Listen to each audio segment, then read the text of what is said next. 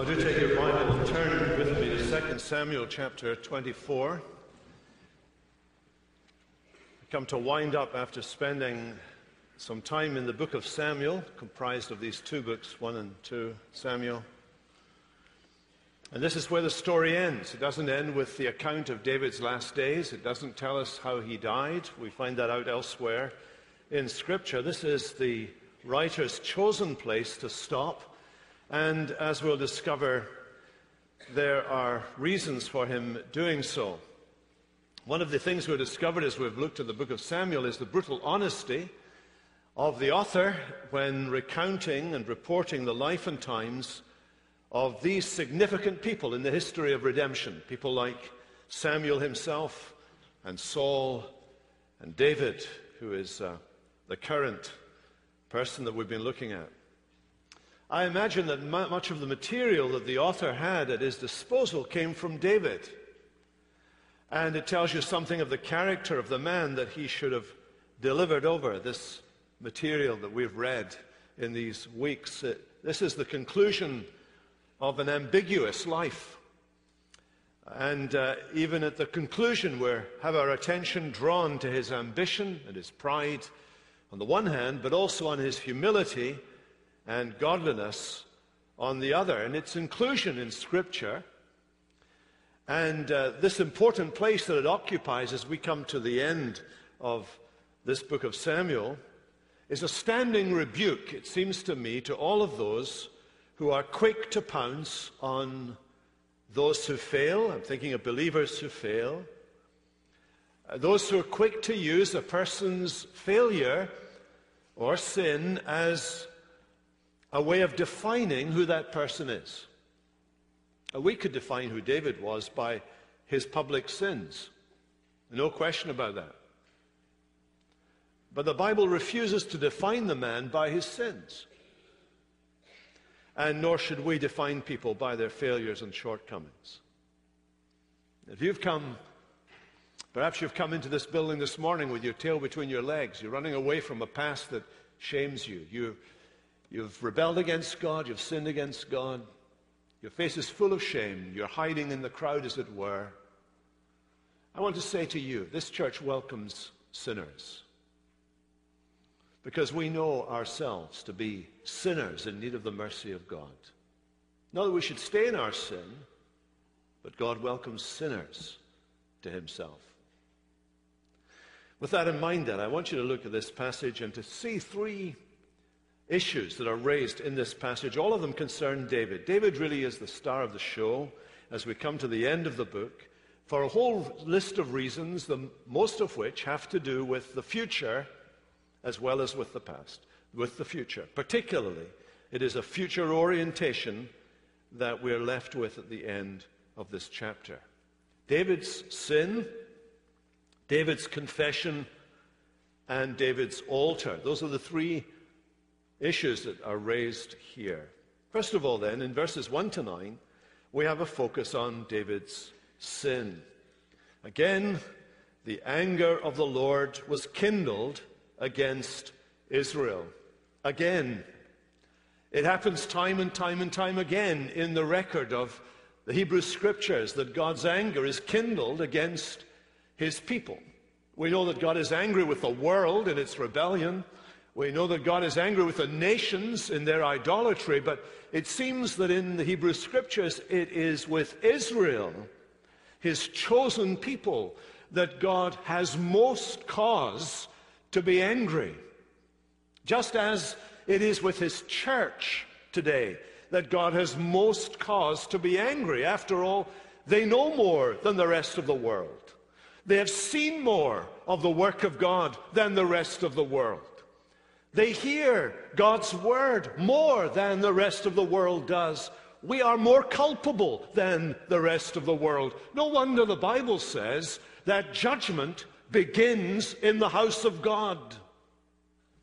And so we find the Lord's anger is kindled against Israel. Earlier on in the book of Samuel, in what we call First Samuel, we saw the anger of God kindled against Israel for its abuse of holy things. And there it was one man, a man called Uzzah, who had reached out to steady the Ark of the Covenant that was being transported on a cart.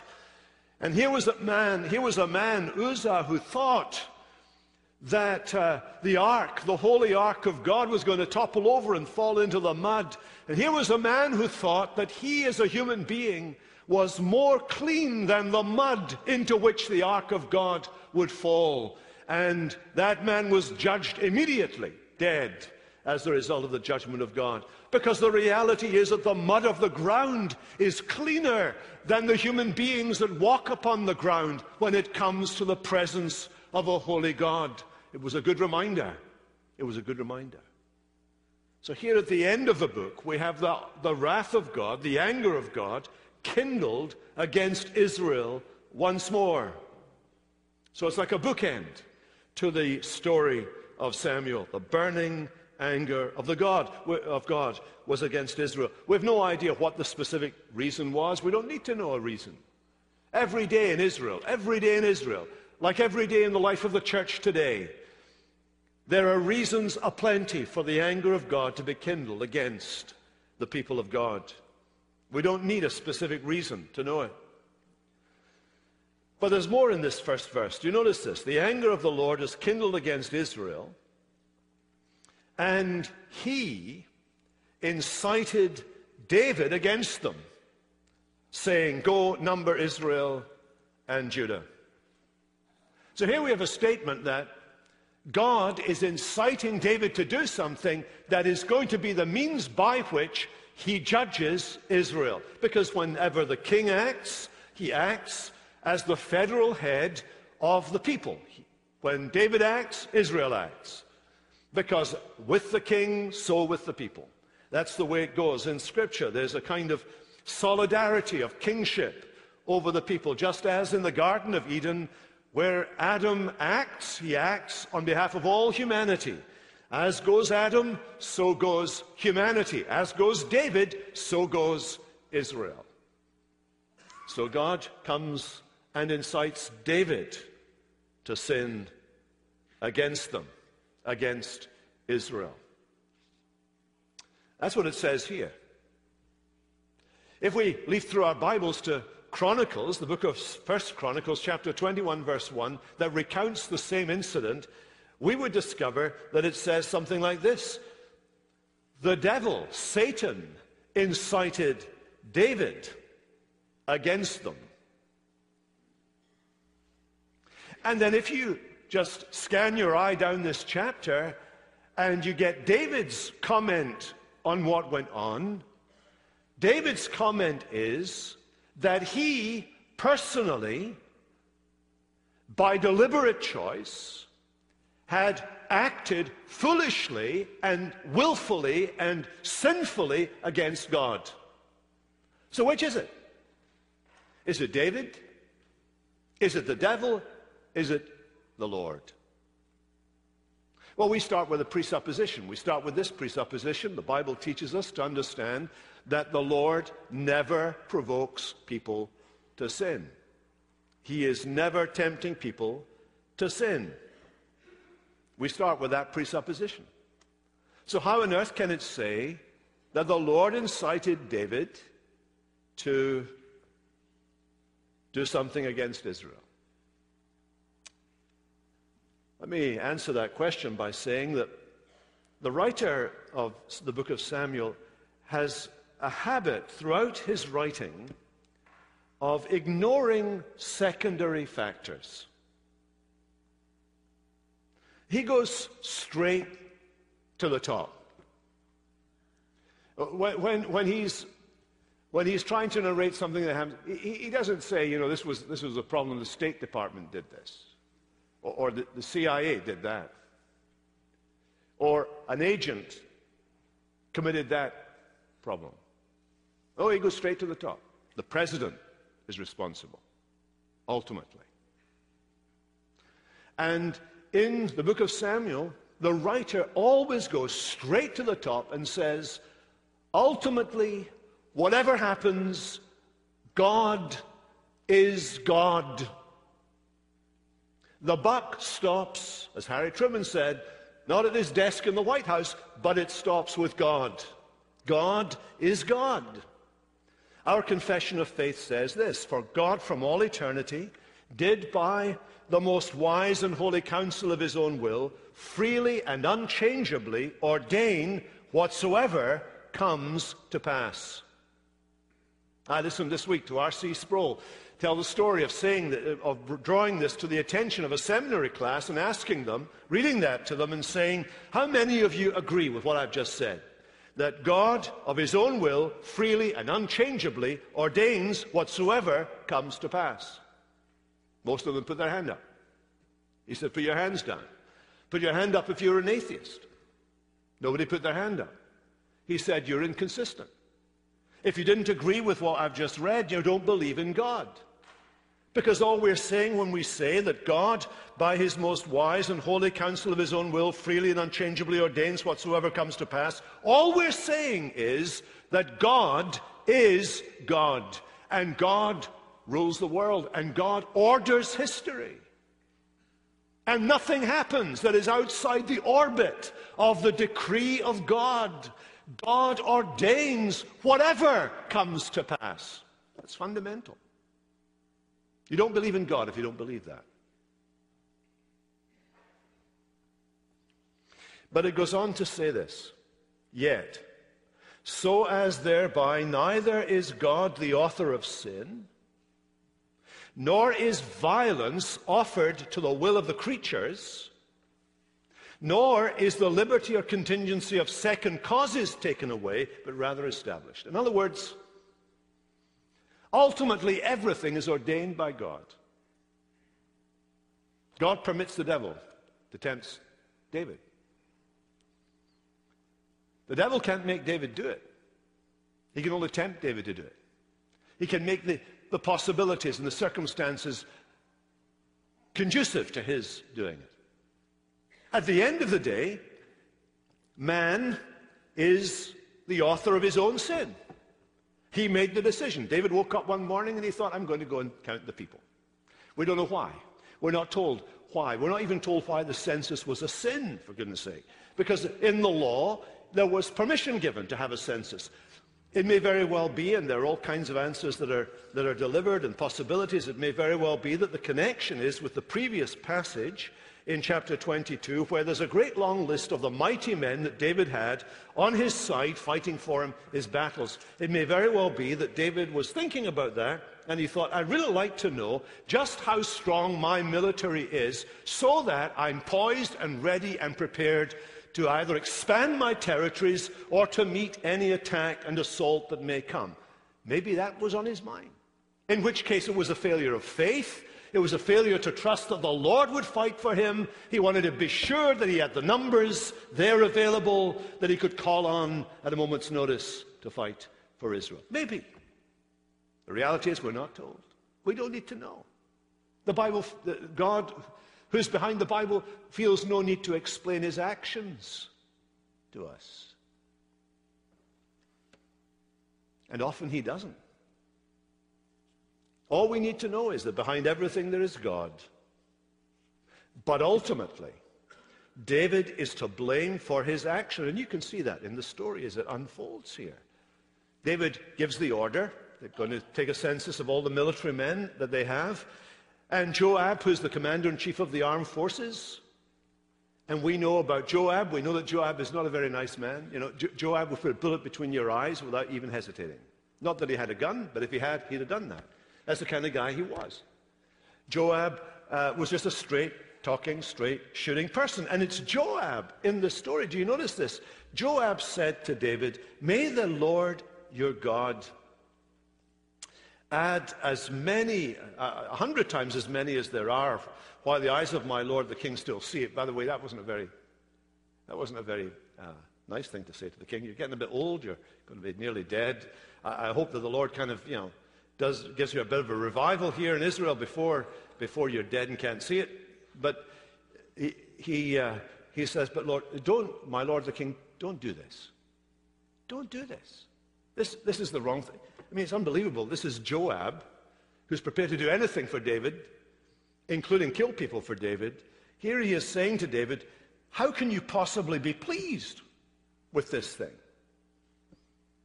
How can you do this thing? Because what you'll do if you do this thing, he says, is you will bring guilt on Israel. As with the king, so with the people. You do this, you're acting the way Adam acted in the garden. If you do this, you will bring guilt on Israel. What does David do? David dismisses Joab's word. Verse 4 the king's word prevailed against Joab. Literally, it overlooked what Joab said. It just kind of ignored what Joab said, it overpowered what Joab said. After all, the king overwhelms his rank, he's above him, and the king's word goes, and he is adamant that they're going to do this thing. David sins, in other words, with his eyes open. Nobody makes him sin. The devil doesn't make you sin. God doesn't make you sin. God doesn't exercise some control on your will and make you sin. Neither the devil nor God makes you sin. You sin of your own deliberate choice. All God does is he lets you. It's part of his judgment on the world. He lets you. And his permission for you to sin does not interfere with his plan and purpose. God reigns over all. So there's David's sin. And then in verses 10 to 17, we read about David's confession. What's encouraging about this man, David, is, if you look at verse 10, that conviction of sin rises spontaneously from his heart. That's a great thing. Nobody, nobody comes and twists his arm. Nobody comes and zaps him. Nobody, no prophet comes and says, you know, you've done the wrong thing, like happened before in his life. This time, we're told, verse 10, David's heart struck him after he'd numbered the people. There they came in with the statistics, and they're impressive statistics 800,000 valiant men from Israel, northern Israel. 500,000 valiant men of Judah. There you are. They're crack troops ready to do your will. And it was almost as if as soon as the numbers were delivered to him, he thought to himself, What have I done? What have I done? He becomes conscious, stricken. Because David knew God, you see. He knew God and he knew that his life was lived under the eye of God. And so David said to Yahweh, I have sinned greatly in your sight in what I have done. That's interesting, by the way, that in Scripture there is never any analysis of the psychology of sin. We would like to know what was going on in David's head when he made this decision. What was he thinking? You know, sometimes you hear about somebody doing something really ridiculous, and you think to yourself, what was he thinking when he did this? The Bible doesn't always answer that question. Man usually doesn't answer that question. What the Bible's concerned about, in a sense, is not what you were thinking, it's what you ended up doing. It's what you did. David's sin is what he did to God here. Well, he sees the numbers, and immediately he's convicted and he comes to God and he casts himself upon God's mercy and he confesses his sin. Do you know how important it is to confess sin? That's how you become a Christian, by the way. If you're not, not a Christian, you have to see that as far as you and God are concerned, you're in hostility to Him. Even though you don't have a long list of crimes you've committed, if you haven't loved the Lord your God with all your heart and soul and mind and strength, and if you're not trusting in Jesus Christ alone for your salvation, you have sinned against Almighty God. That's a bigger sin than all of the many little sins sometimes that you haven't committed and congratulate yourself on having avoided. But I'm talking to Christian people at this moment. Here is a man who believed in the mercy of God, who believed in the promise of the Messiah, who was saved by Christ and had his sins forgiven. And he still confesses his sins. There's a kind of movement going around. I think it started uh, somewhere in Australia, but it's uh, infecting other parts of the world, that regards the confessing of sin as something that Christians shouldn't do. A little phrase that is used sometimes is, is something like this There's nothing you can do to make God love you more, and there's nothing you can do to make God love you less. Now, in the proper context, there's some truth to that. But the way in which it's being used is if you've been put right with God and been forgiven, then that's it. It's all settled. Why would you go through the business of confessing your sin again to God since it's been pardoned? He's forgiven your sins for the past and the present and the future. You're fine. On you go. Pat in the head. Get on with it. Your Christian life. Yet the reality is, you see, Christians are, in the language of Martin Luther, simul justus et peccator, simultaneously justified and sinful. The reality is that even believers are, have the remainders of sin, as the Puritans called it, the remainders of sin still within us. In fact, the Apostle John says if we say we have no sin, we deceive ourselves, and the truth is not in us. And he goes on to say if we go on confessing, we corporately go on confessing our sin, he is faithful and just to forgive us our sin and to cleanse us from all unrighteousness. Can a believer offend God? Yes. Can a believer push God away? Yes. Can a believer displease God? Yes, he can. Can we disrupt our fellowship with God? Oh, absolutely. What do we do? You do what you do. When you did something your mother told you not to do, you go and you fess up to her. So that the fellowship, the relationship, can be reestablished on honest lines. That's what we do together when we come to church. We confess our sins because we know we're sinners. It doesn't matter what it is, we don't have to spell it out because it's going to be different for everybody, but we know that we are sinners and we need the mercy of God. And here David calls for mercy. God gives him mercy, but sometimes sin has consequences, and so the prophet goes to David with a word from God. Three things I offer you, choose one of them that, it, that I may do it to you. Pardon does not negate discipline. David is presented with this terrible decision to make. He has three options, multiple choice. Three years of famine, three months of fleeing from your enemy, three days of plague. What will you choose, David? David's choice as we'll see in a moment, is to throw himself on the mercy of God. But I want you to notice what God is doing here. He is making David accept responsibility for his actions. There's no ducking or diving here. There's no room for David to say, well, you know, the devil made me do it, or it was ordained in the big plan of God, or it was my genetic makeup, it was my parents' fault. They didn't let me watch the Lone Ranger when I was a little boy. Eh, he wasn't able to say, you know, my therapist is to blame. Or it's the church that I go to, you know, they're not loving enough or, you know, intelligent enough or beautiful enough or whatever it is. There's no room for, for ditching the responsibility. God is saying to David, you did it, you pay for it. Not only do you pay for it, Israel pays for it because what you do, Israel does. You're acting on their, on their part. You're the shepherd, they're the sheep. You're like Adam in the garden. You're acting on behalf of the people. In that sense, David is different from us. But God is saying to David, you need to accept responsibility for this. You decide. What does he do? He casts himself on the mercy of God. And he asks that God would decide. And so, what God decides is for three days of plague.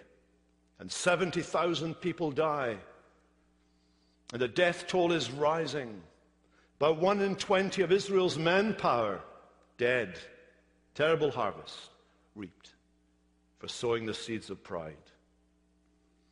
But David was right to cast himself on the mercy of God. Because look what it says in verse 16.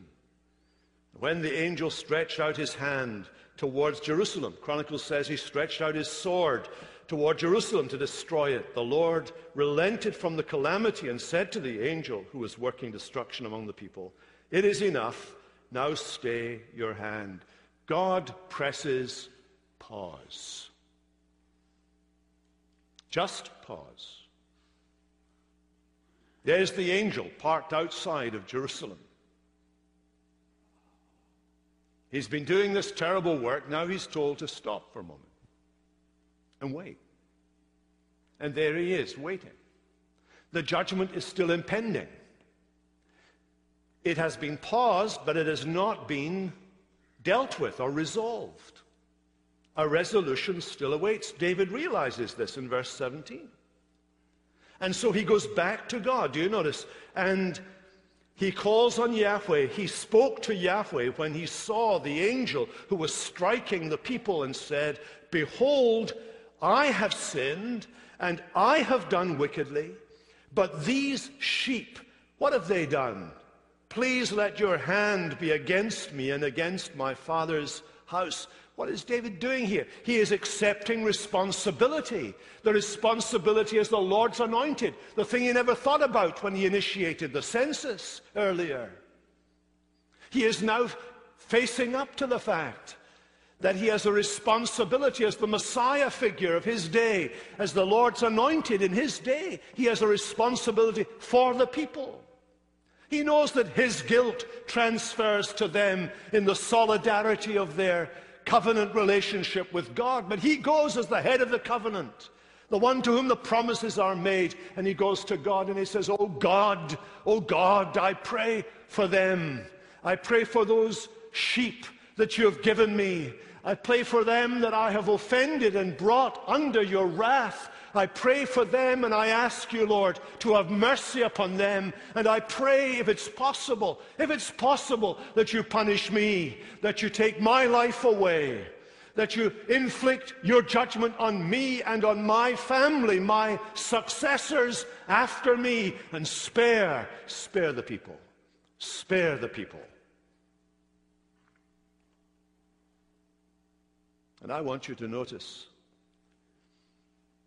that God actually took David seriously in his intercession for the people.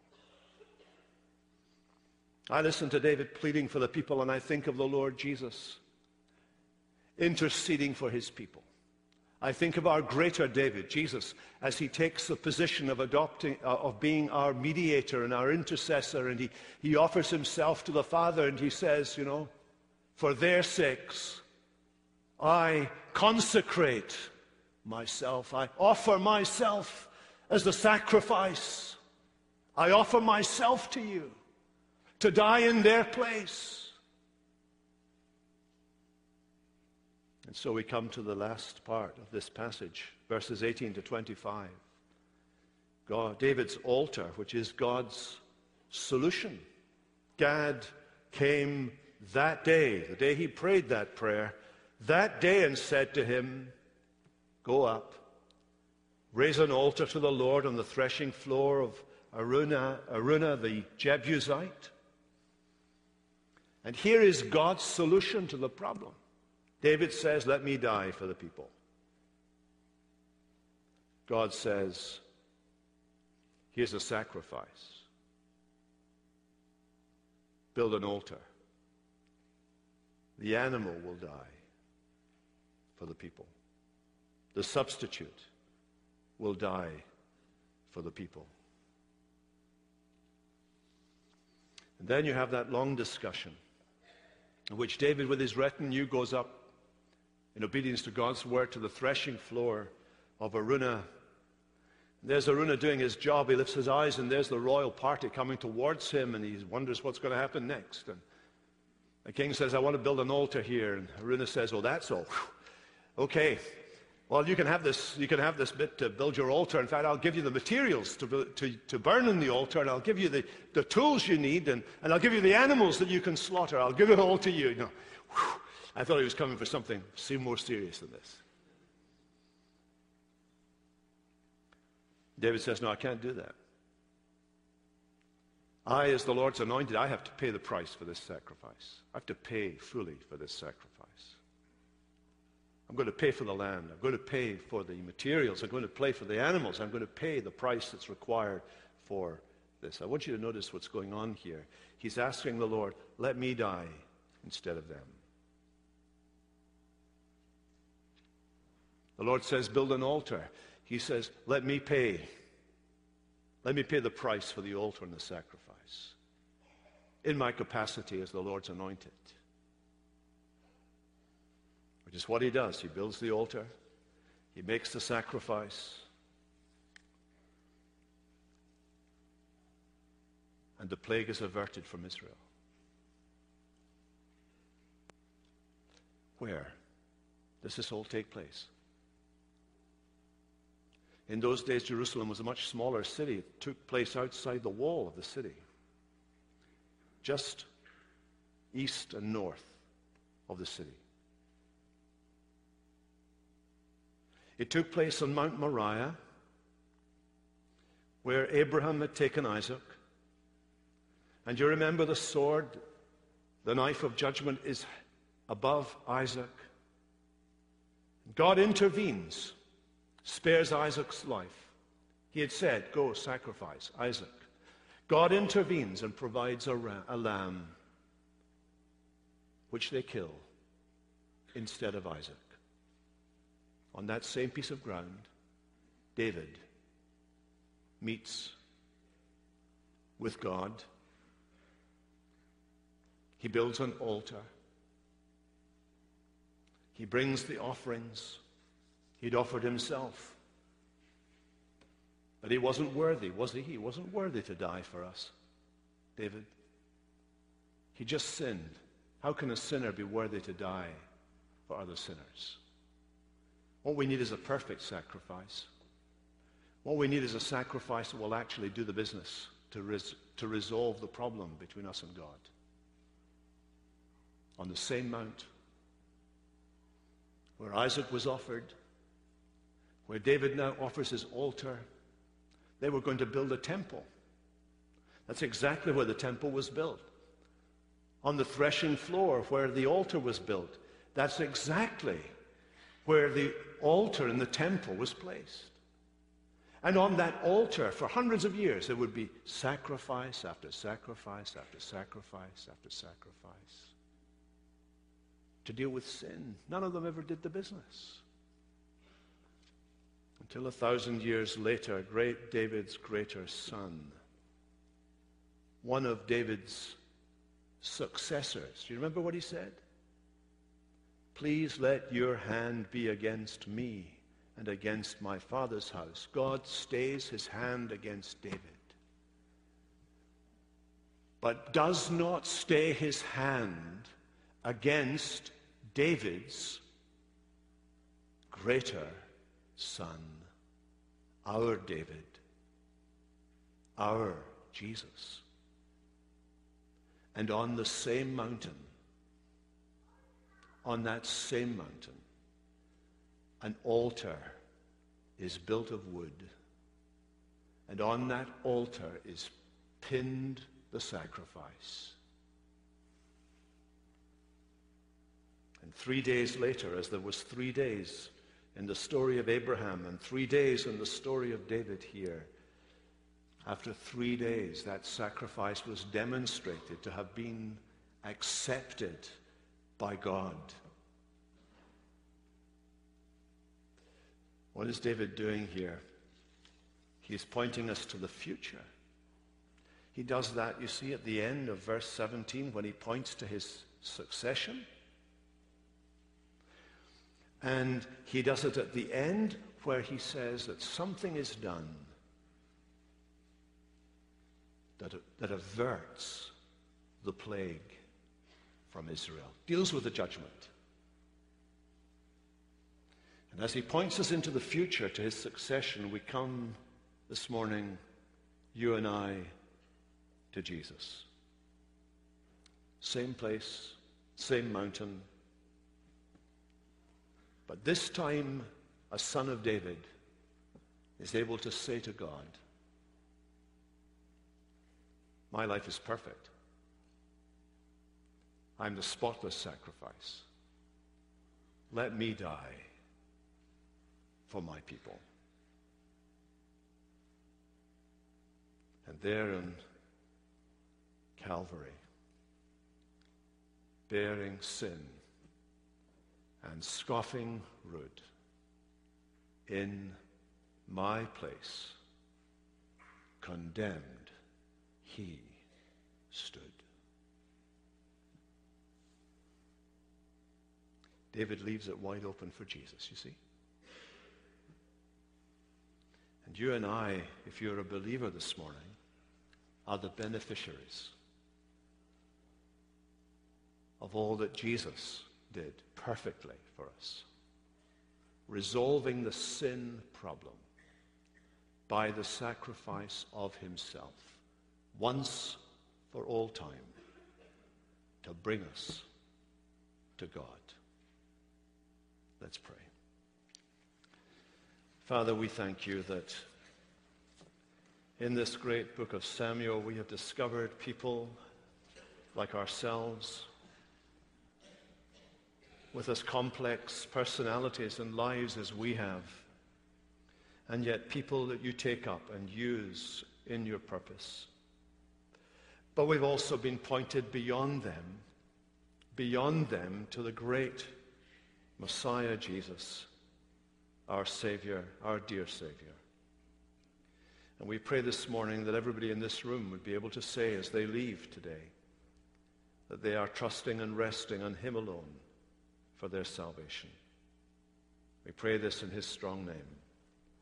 Amen.